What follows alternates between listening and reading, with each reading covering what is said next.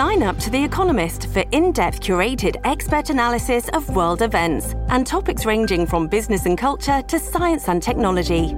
You'll get the weekly digital edition, online only articles, curated newsletters on politics, the markets, science, culture, and China, and full access to The Economist Podcast Plus. The Economist is independent journalism for independent thinking. Go to economist.com and get your first month free. Evernorth Health Services, we believe costs shouldn't get in the way of life changing care, and we're doing everything in our power to make it possible.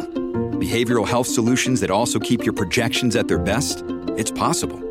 Pharmacy benefits that benefit your bottom line? It's possible. Complex specialty care that cares about your ROI? It's possible.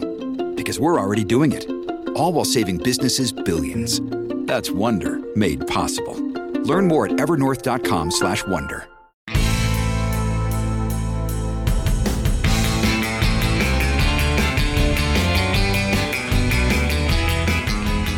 Hello and welcome to Rock and Roll Politics, the weekly podcast with me, Steve Richards. Recording this just after the latest Tory rebellion turned into a non rebellion in the House of Commons over the somewhat Monty Python esque meaningful vote, as if um, a vote could be meaningless on the final deal, one of the biggest uh, moments in British political history since uh, 1945. But even though it's uh, been somewhat on the silly side in, in many respects, once again the Tory rebel- rebels have not rebelled.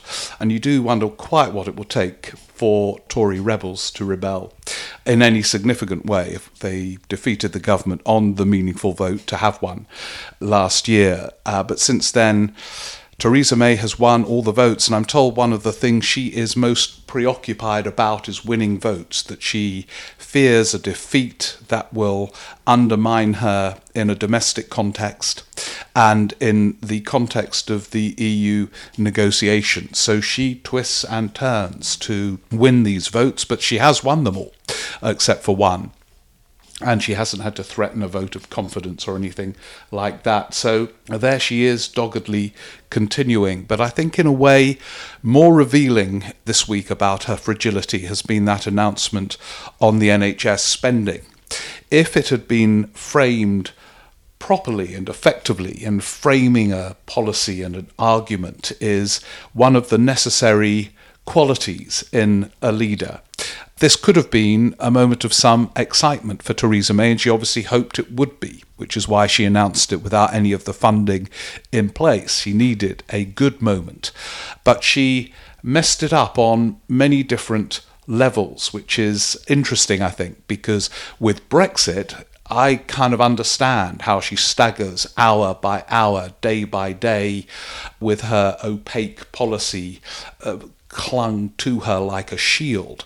All this banality about what we need now is strong leadership, which you get from some newspaper leader articles or Boris Johnson saying, if only we had Trump leading this, is, is nonsense. You could have the strongest leader in the world, but if the context is fragile to the point of impossible, they become weak.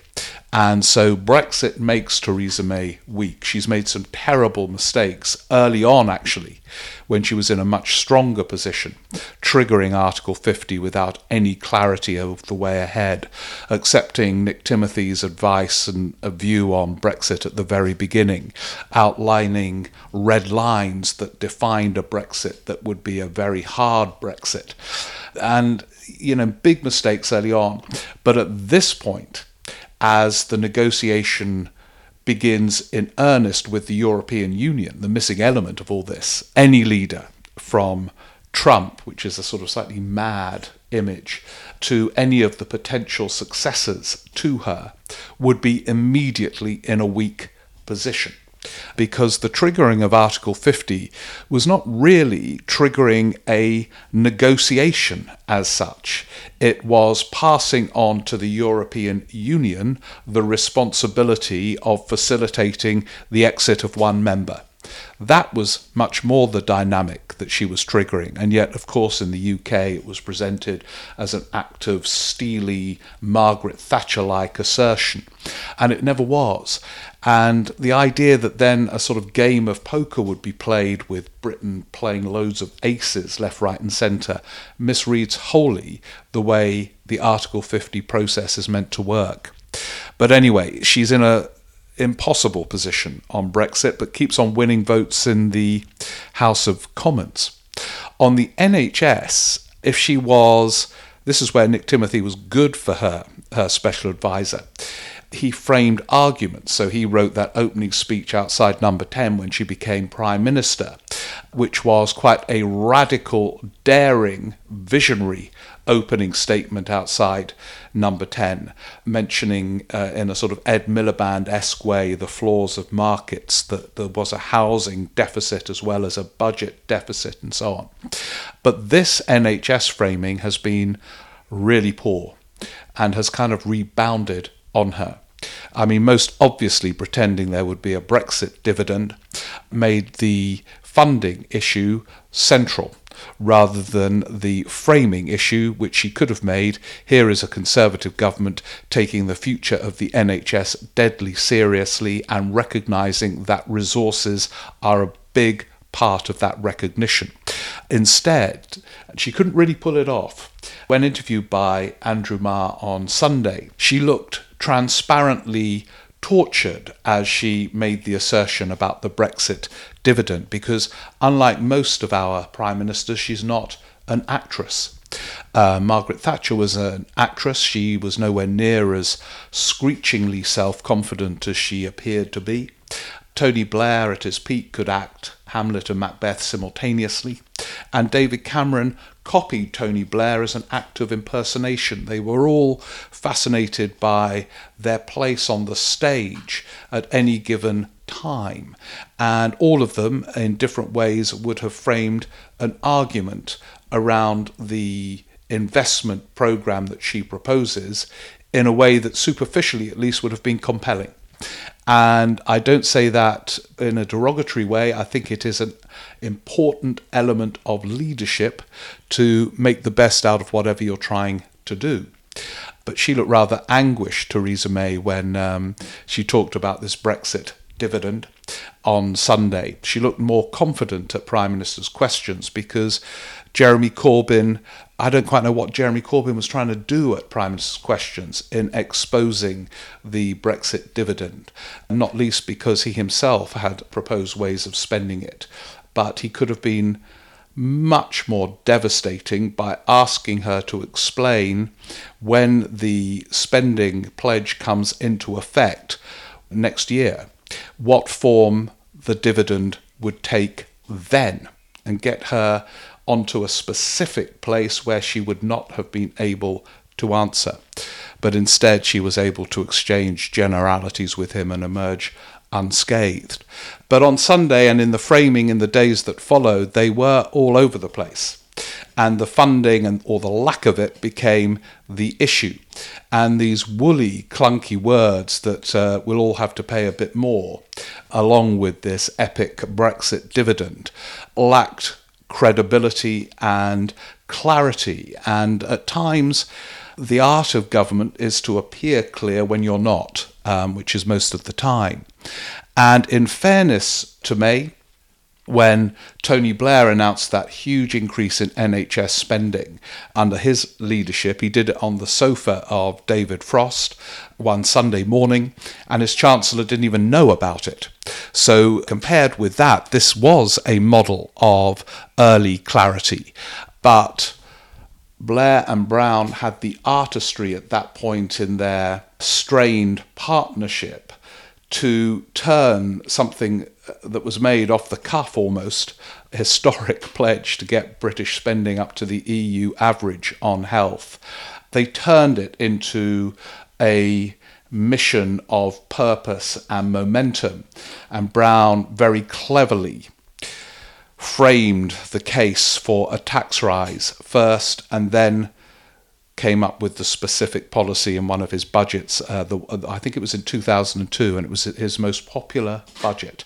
Opinion polls rated it incredibly highly to the relief and surprise of number 10, even though they had triggered the whole sequence by making the pledge. So that was chaotic, but uh, the chaos was to some extent disguised by artistry. And artistry, it, politics is partly an art form and she can't do it because she's not an actress, but also the clunkiness of the announcement, the crudity of the funding explanations, I think exposes a wider fragility. When a government or a prime minister is desperate to please and they announce a policy aiming to please, when it's done in the context of desperation, it usually goes wrong. And that, I think, is more worrying for Theresa May and more vividly highlighted her fragility than the Brexit saga, even if it's the Brexit saga that is making her fragile. But as I say, I can tell you if they had a leadership contest tomorrow and Ruth Davidson was flown down from Edinburgh to take over, or Michael Gove took over, or David Davis, the fragility over Brexit would be as great because they are embarking on an almost impossible task. And although the rebels, on the whole, fail to rebel, the big moments of this saga are still to come. I know we're always getting excited about apparent climactics in this Brexit never ending sequence, and it doesn't seem to happen ever. There will be some. It will be a really interesting moment in July when there is a vote on a or the customs union. How she buys the rebels off, I think she will work assiduously to try and do so, is at the moment a mystery. But given that she's bought them off so far, maybe she's going to come up with something again. And indeed, on one level, she already has, because the whole statement about a backstop deal if the Northern Ireland border issue isn't settled in the actual deal for uh, next March gives all kinds of wriggle room about how long we will be obliged to stay in the customs union. The Irish question hovers over all of this. Uh, there is still no solution to the border question if the UK leaves the single market and the customs union. And yet it is pledged to secure that soft border, as is the European Union. It's uh, you know, it, but it's easy to agree on the end game, the objectives. The means remain wholly unresolved. Another issue that remains unresolved, much more dramatic and significant, uh, significant, is who's going to chair BBC One's Question Time. It's a really interesting Question Time, and the focus inevitably is a great soap opera that, who's going to chair it. And David Dimbleby is a brilliant presenter. He's a natural television performer. He looks as if he's having a conversation with you when people are shouting into his earpiece and all the rest of it. But in a way, it's an irrelevant question because Question Time has been unwatchable since they introduced a fifth panelist. I don't know who made that decision, but it would have been someone who doesn't understand the appeal of programs like that. Question Time at its best, when it had four panelists, would be sometimes the surprising development of arguments and the dynamic between the panelists, because the panelists had some time to breathe. And in that space, interesting agreements sometimes and differences surfaced. But when you've got five panelists, no one gets more than about two minutes per debating theme, and once the audience has been brought in, all now whipped up to scream at the panel, you get nowhere. And when you see the panel, you can script every element of the program in advance because it's been designed to create a kind of furore in a really obvious, clunky way. And, it's really interesting. Melanie Phillips wrote an article this week about how she's been a regular panelist because they like her because they think she's going to be provocative and all the rest of it. And she said she was put on once with George Galloway. And they found that on a couple of issues they agreed, and anyway, they were polite with each other. And the editor came up at the end and expressed disappointed bewilderment that they didn't have blazing rows. But I'd have liked to have seen that program because, of course, it's much more interesting when the unexpected happens, when people you expect to disagree actually get on. But that's not the way they think, and therefore it's become so predictable you don't have to watch it. And the way the audience is whipped up as well in a sort of tabloid fever is an, an element of the unwatchability. So the key to question time, if they want to keep it on, is to put the panel back to four. I think people viewers in a way that uh, some at the BBC you, you can't generalize because BBC is vast and there are so many different individuals and so many layers of accountability it's very hard to measure who is responsible for what but giving space to allow items or people to breathe, I think, is the key. I mean, News 24, you've got 24 hours to play for. Uh, not everything has to be two minutes long one of the great geniuses of television, Bruce Forsyth, is the model for all of this. And uh, when a bunch of executives at the BBC suggested he hosted the Generation Game in the 1970s, where I think he was a comic genius on that programme. Uh, they showed him the original for the Generation Game, which came from Holland and Bruce Forsyth watched it, and it had those games, you know, and then someone had to remember all those toys and all the rest of it on a conveyor belt at the end. And Bruce Forsyth watched it with some executives, and he turned round and said, I want to do it, but I need an hour because he recognized that the key to the success of his version would be the interplay with the guests and the audience, which needed time to develop. And of course, that's what made it so brilliant. I can remember the gorgeous interchanges with those guests. I sometimes watch old programs on YouTube to have a laugh. But he had the space and he negotiated the space. And that's what made it so compelling and brought about one of his many revivals. Uh, he dominated Saturday night broadcasting in the 1970s uh, and deservedly so. But that was the key. If it had all been crammed into a shorter duration, it wouldn't have worked. And sometimes, you know, that kind of at the BBC, they have endless reviews of how to make politics interesting, how to do this, how to do that, endless kind of meetings. Sometimes it's very simple. Let an item breathe. Let an individual have space. And on question time, the opposite applied in recent years. And um, I, have been really interested on Twitter how many people have said it's become unwatchable. And the also this choice for obvious controversy makes it really boring because you know in advance what the controversy is going to be. So anyway, I don't know how I got onto that. Now, one thing that will give people the chance to breathe is the Politics Festival, uh, which is on at Kings Place this weekend. I've mentioned it before on the uh, podcast, but I hope some of you can come along to it. It's it's going to be a great Glastonbury festival for political fans. Uh, John Major's opening it, and he'll have some interesting things to say about Brexit. Keir Starmer's coming along now, uh, late edition. He's coming along on Saturday. Chuka Umunna's there on Friday. Jeremy Hunt, who was, of course, instrumental in the NHS decision, and I think deserves credit for getting the money because he was facing a chancellor, Philip Hammond, who is not one of life's public spenders.